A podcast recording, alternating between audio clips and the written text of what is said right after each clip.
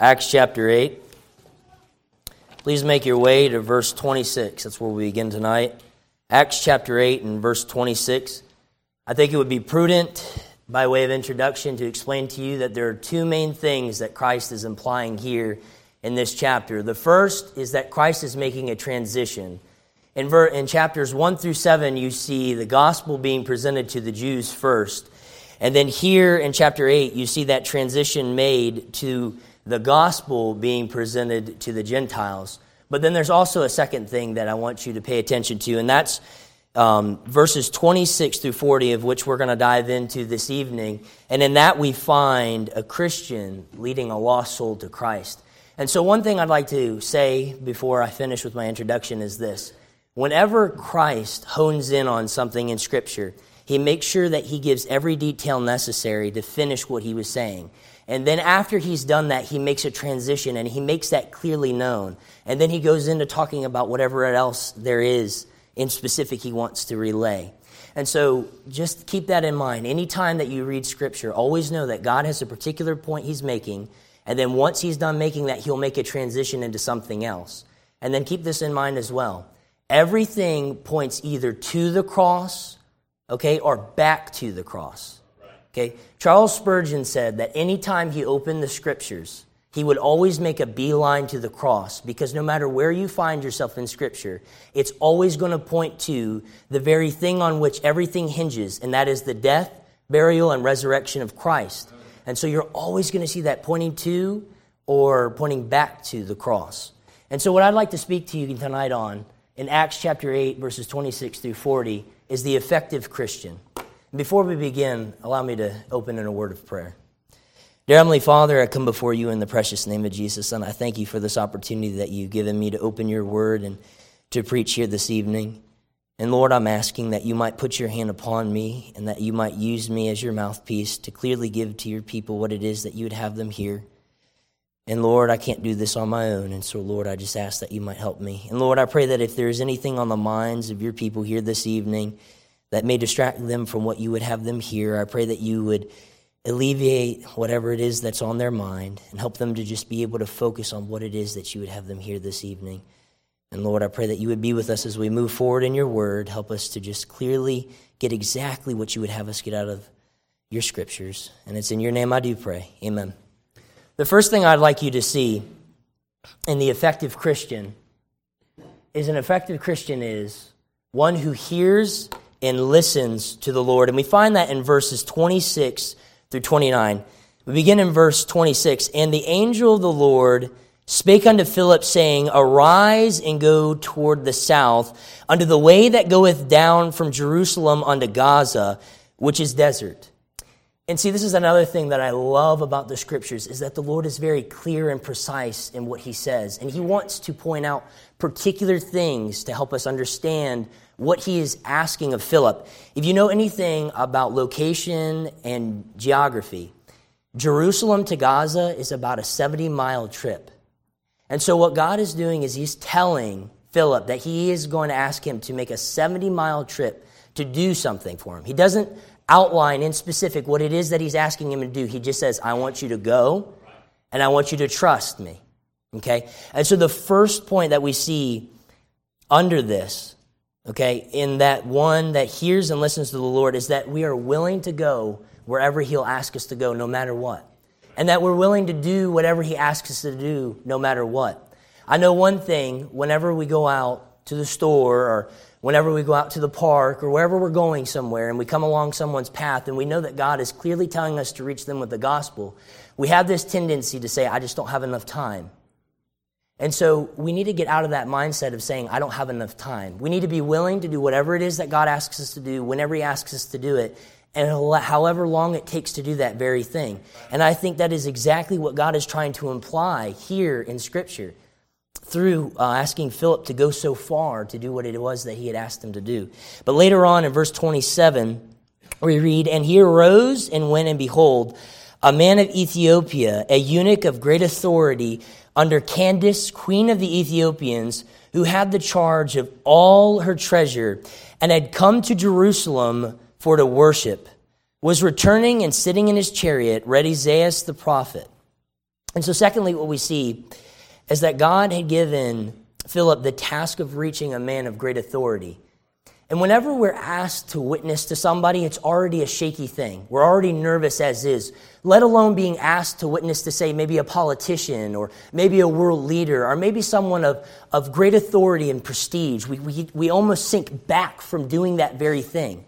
But what we find in Scripture is that Philip did not sink back from that. He steadfastly moved forward and gave to this Ethiopian eunuch the gospel. And so that's the second thing that I want to imply under this is that we listen, we hear what God has called us to do, and we listen to it, we do it. So many Christians go to God's house and we just hear. We don't truly listen to whatever it is that God wants us to do. And the same case is true whenever we're out and about in the world. We hear God tell us that we need to do something, but we don't listen to Him. And so we see Philip steadfastly listening to what he had heard the Lord tell him to do. And so that is the very first thing in the effective Christian is that we not only hear, but we listen. If Christians were to not only hear, but listen, our churches would be filled with more people. And we would have a greater effect on this world. Because whenever God tells us to do something, we would do it. But secondly, we also see that the effective Christian is one who carries out what he has been given to do. And we find that in verses 29 through 35. Then the Spirit said unto Philip, Go near and join thyself to this chariot. And Philip ran thither to him and heard him read the prophet Isaiah and said, Understandest thou what thou readest? And he said, How can I, except some man should guide me? And he desired Philip that he would come up and sit with him. The place of the scripture which he read was this He was led as a sheep to the slaughter and like a lamb dumb before his shearer, so opened he not his mouth. In his humiliation, his judgment was taken away. And who shall declare his generation? For his life is taken from the earth. And the eunuch answered Philip and said, I pray thee, of whom speaketh the prophet this, of himself or of some other man? The first thing that we see Philip doing, the first thing that God had asked Philip to do, Okay? He's carrying out what God had asked him to do, and that was to answer the questions that the Ethiopian eunuch had. And see, God gives us context. He says that the Ethiopian eunuch was in his chariot. He was reading scripture, and he couldn't understand what the scripture was saying. And he needed someone to tell him what it said. And the closest person to him that would be willing to do that very thing was Philip. And so God told Philip, I need you to go to Gaza. I need you to go and answer the questions that this Ethiopian eunuch has so that he can come to know me and then thereafter take the gospel with him back to Ethiopia. And if you, if you don't know where Ethiopia is, if you look at Africa and you see that little horn that juts out on the side, that's where Ethiopia is located. Okay, and if you know where the Middle East is, that's a long trek. And so God was making sure that he caught this Ethiopian eunuch that had questions about Scripture before he went back home, and that those, an- those questions would be answered clearly by Philip. But not only that, if you read in verse 35, you hear this. Then Philip opened his mouth and began at the same Scripture and preached unto him Jesus. The second thing that God had asked Philip to do was to give the eunuch the gospel. And so he effectively did both things. He heard what God had called him to do and he listened to it. And then after he listened to it, God said, I need you to go to him. You need to answer his questions. You need to share with him the gospel. And he did that. And what I want you to pay attention to is this. He was a man of authority, okay? He was just under the queen of Ethiopia. Think about that for one second. A man with that much authority, with that much influence on a country, having come to know Christ as his Savior, Imagine how much of a difference he can make in the lives of his people. He has an open avenue to share the gospel with the queen herself, with other people that he works with, as well as those under him. And so God heard the questions in the mind of this Ethiopian eunuch, and he sent Philip to go and to answer them and to share with him the gospel. You know how many times the Lord hears every day hundreds of thousands of lost souls with questions on their minds of how to be saved and what this means and what I'm supposed to do, and God sends one of us along their path and we don't give to them the gospel, Philip steadfastly did that. We need to steadfastly do that. If we're to be effective Christians, these need to be things that are synonymous with who we are. Almost every time that I have ever preached, I've always tried to make it the, the central premise of the message and that we need to go out and to share the gospel because there are people that are going 100 miles an hour right down to hell. And they pass us by every day, and we have the opportunity to stop them, to share with them the gospel, and to take them off of that highway and bring them onto the path that they can walk with the Lord in this life. And instead of them going to the eternal lake of fire for the rest of their life, instead of them going through life alone without Christ, we have given them that avenue through which they can come to know Christ and not only spend eternity with Him, but have Him with them every step of the way. That is a great thing. Why is that not something that is steadfastly on our mind? Why is that not something we're asking God every day to do? And I'm sure it is some days, but why isn't it every day? And the reason I say that is because that's something that's with me. I've gone to the store before and not even given a single thought to ask God maybe if there's someone along my path as I walk through the store that needs a question answered, that needs the gospel given to him, that he would bring him along my path. But that's something that I don't want to be the day by day. I want to ask the Lord every day that I get up if there's someone that has a question, if there's someone that I need to give the gospel to, bring them along my path and help me to do that very thing, okay? Because I want to be an effective Christian. I don't want to be an ineffective Christian. And if I make that transition from ineffective to effective, I want it to be more so on the effective, okay? And that's what all of us should want. We should want to be effective Christians. And thirdly, what we see tonight in the effective Christian is one who follows through and moves forward in what is next. So, first of all, we saw that the effective Christian is one who hears and listens to the Lord. And secondly, we see that the effective Christian is one who carries out what he has been given to do. And lastly, we see that the effective Christian is one who follows through and moves forward with Christ. And we see that in verses 36 and 40 through 40. And as they went on their way, they came unto a certain water. And the eunuch said, See, here is water. What doth hindereth me to be baptized? And yet again, we find ourselves here in verse 37 with God just being ever so specific and being ever so clear and making sure that we clearly understand the, the seriousness of making sure that whoever we gave the gospel to truly came to know Christ as their Savior. And that's what we see Philip do. He says, Whoa, whoa, whoa, whoa, wait a second. You need to make sure that this is something that you've done. This needs to be something that you've given 100% to. And in, in verse 37, we read this And Philip said, If thou believest with all thine heart, thou mayest. And he answered and said, I believe that Jesus Christ is the Son of God. The effective Christian is going to be one who is confirming that whoever we gave the gospel to truly came to know Christ as their Savior.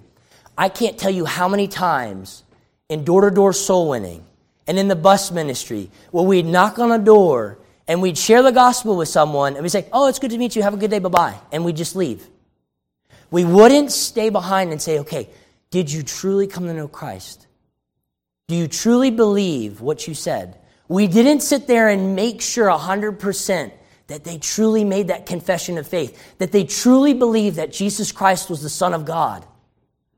And so after I came to that point, when I was doing door to door soul winning, where I realized that I need to make sure 100% before I leave that door that that person has come to know Christ, I changed it. So then every time after that, at the end of me witnessing and at the end of me leading them to Christ, I would make sure do you truly know Christ as your Savior? And that's what we need to do when we ever, whenever we lead someone to the Lord. We need to sit there and say, okay, have you truly accepted Christ?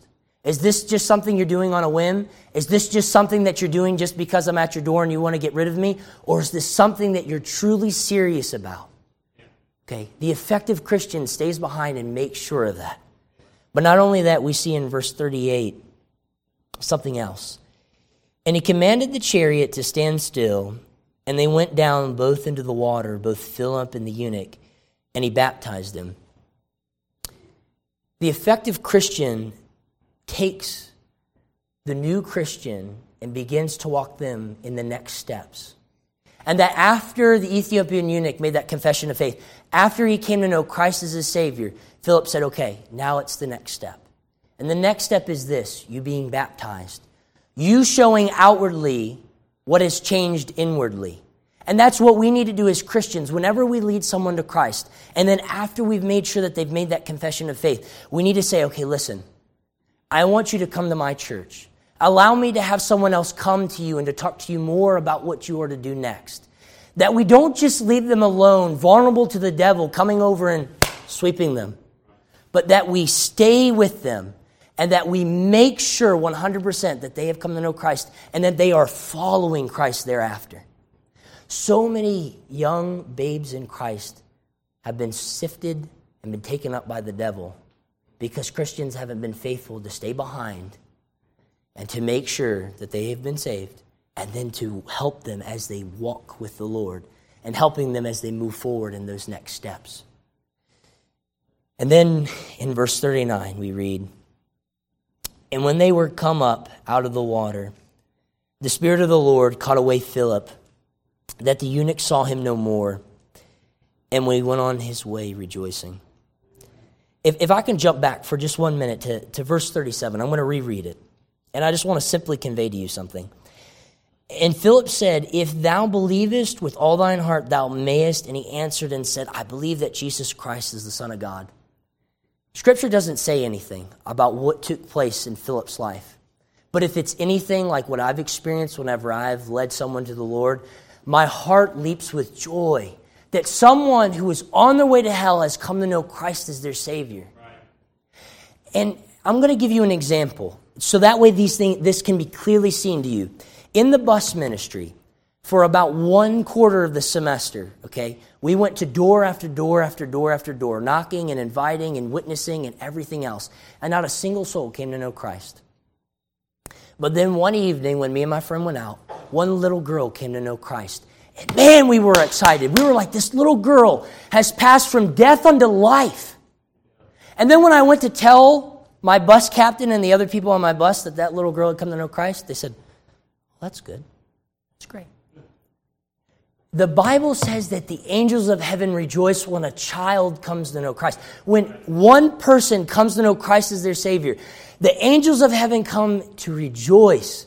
When's the last time you can remember when someone was standing at the bottom of these stairs and came to know Christ as their Savior, that we all rejoiced over them coming to know Christ. When I was at Temple Baptist, okay, for the sake of doing things in decency and order, there was just a hearty amen. There wasn't, this is awesome. Someone has come to know Christ as their Savior. They're not going to go through this life alone. They're not going to die and go to hell. They're going to have Christ with them. They're going to heaven. They're with us. There was no rejoicing. There was no excitement. There was just like, oh, that's good. We as Christians, effective Christians, should be rejoicing over a lost soul coming to know Christ. If the angels in heaven rejoice, why aren't we rejoicing?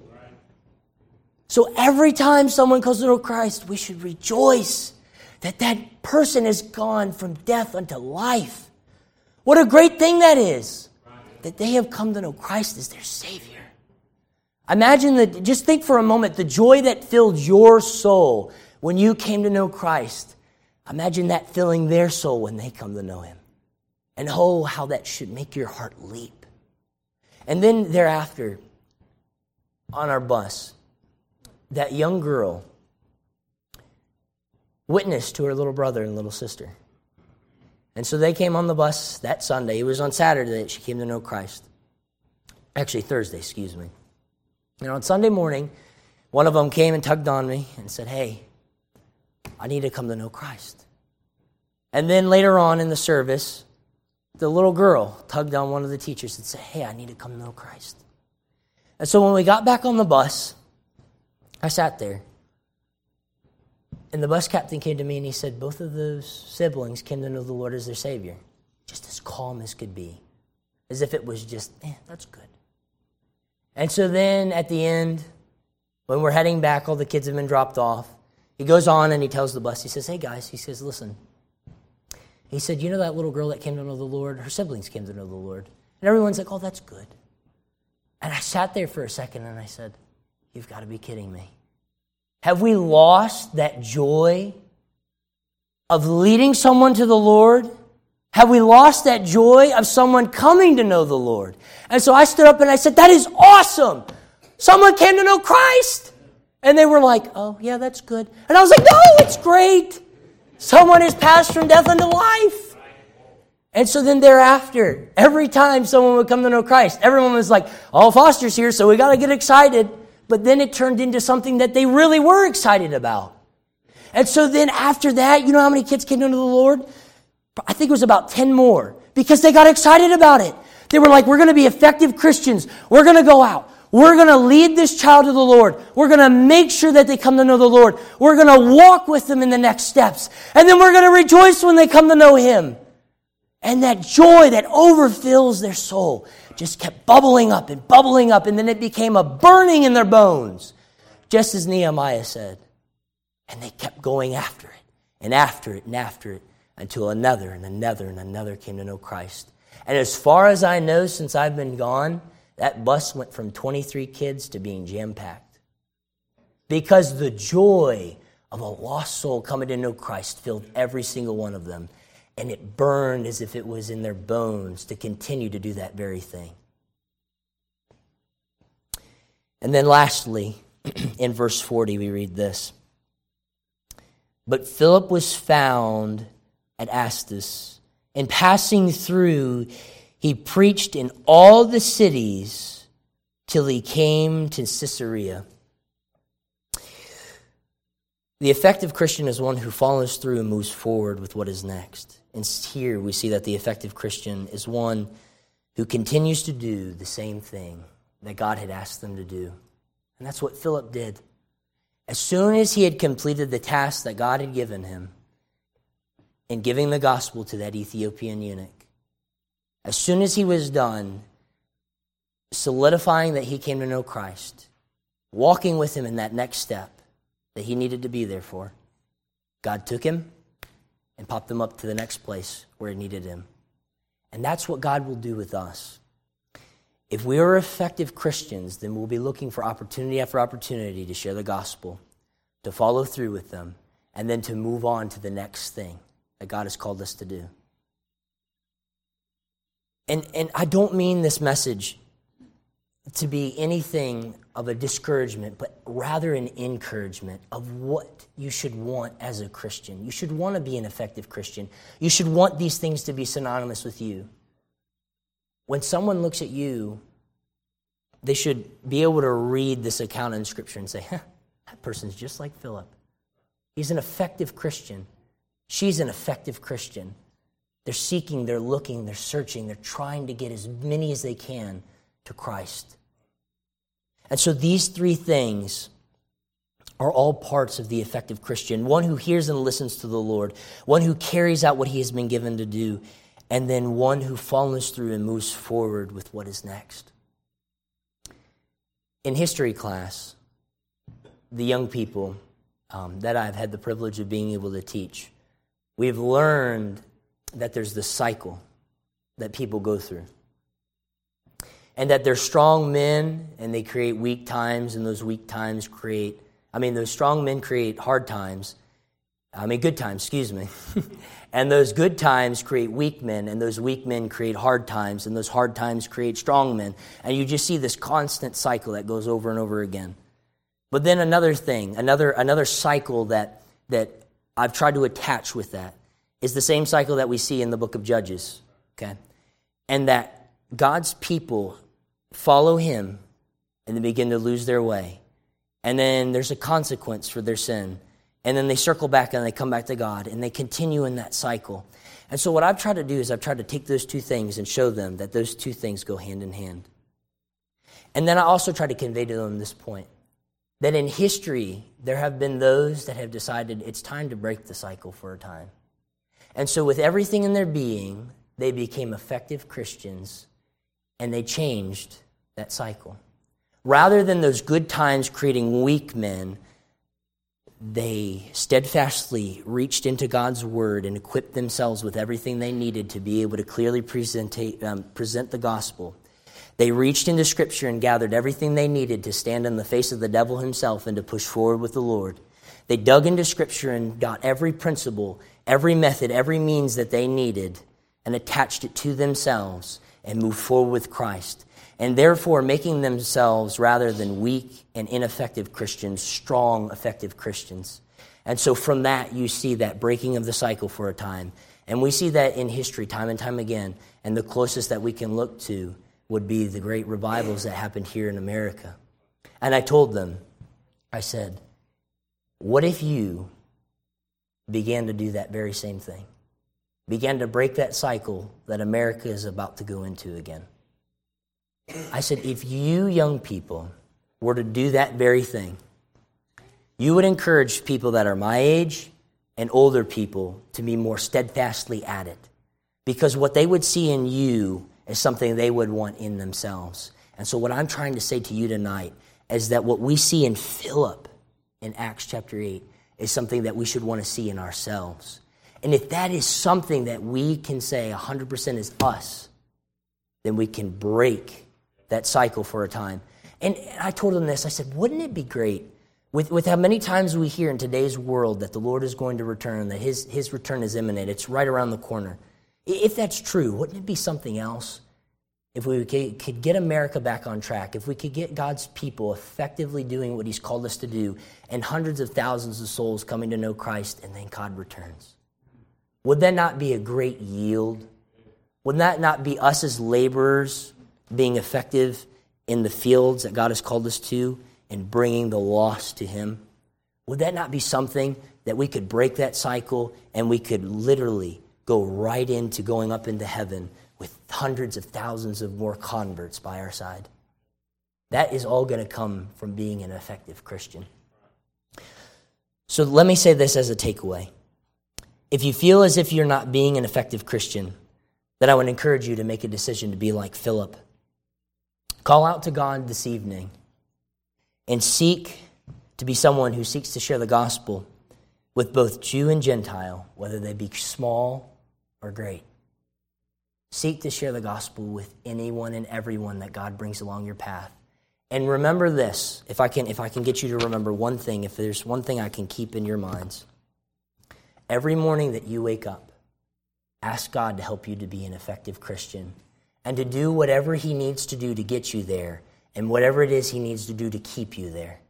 And you can, day in and day out, from this day forward, be an effective Christian. And just as we all have a sin nature, there's going to be days where we're going to fall and we're not going to be very effective. Okay? But the point is this that you're trying with all you can to be an effective Christian. You're trying with all you can to do what God has called you to do.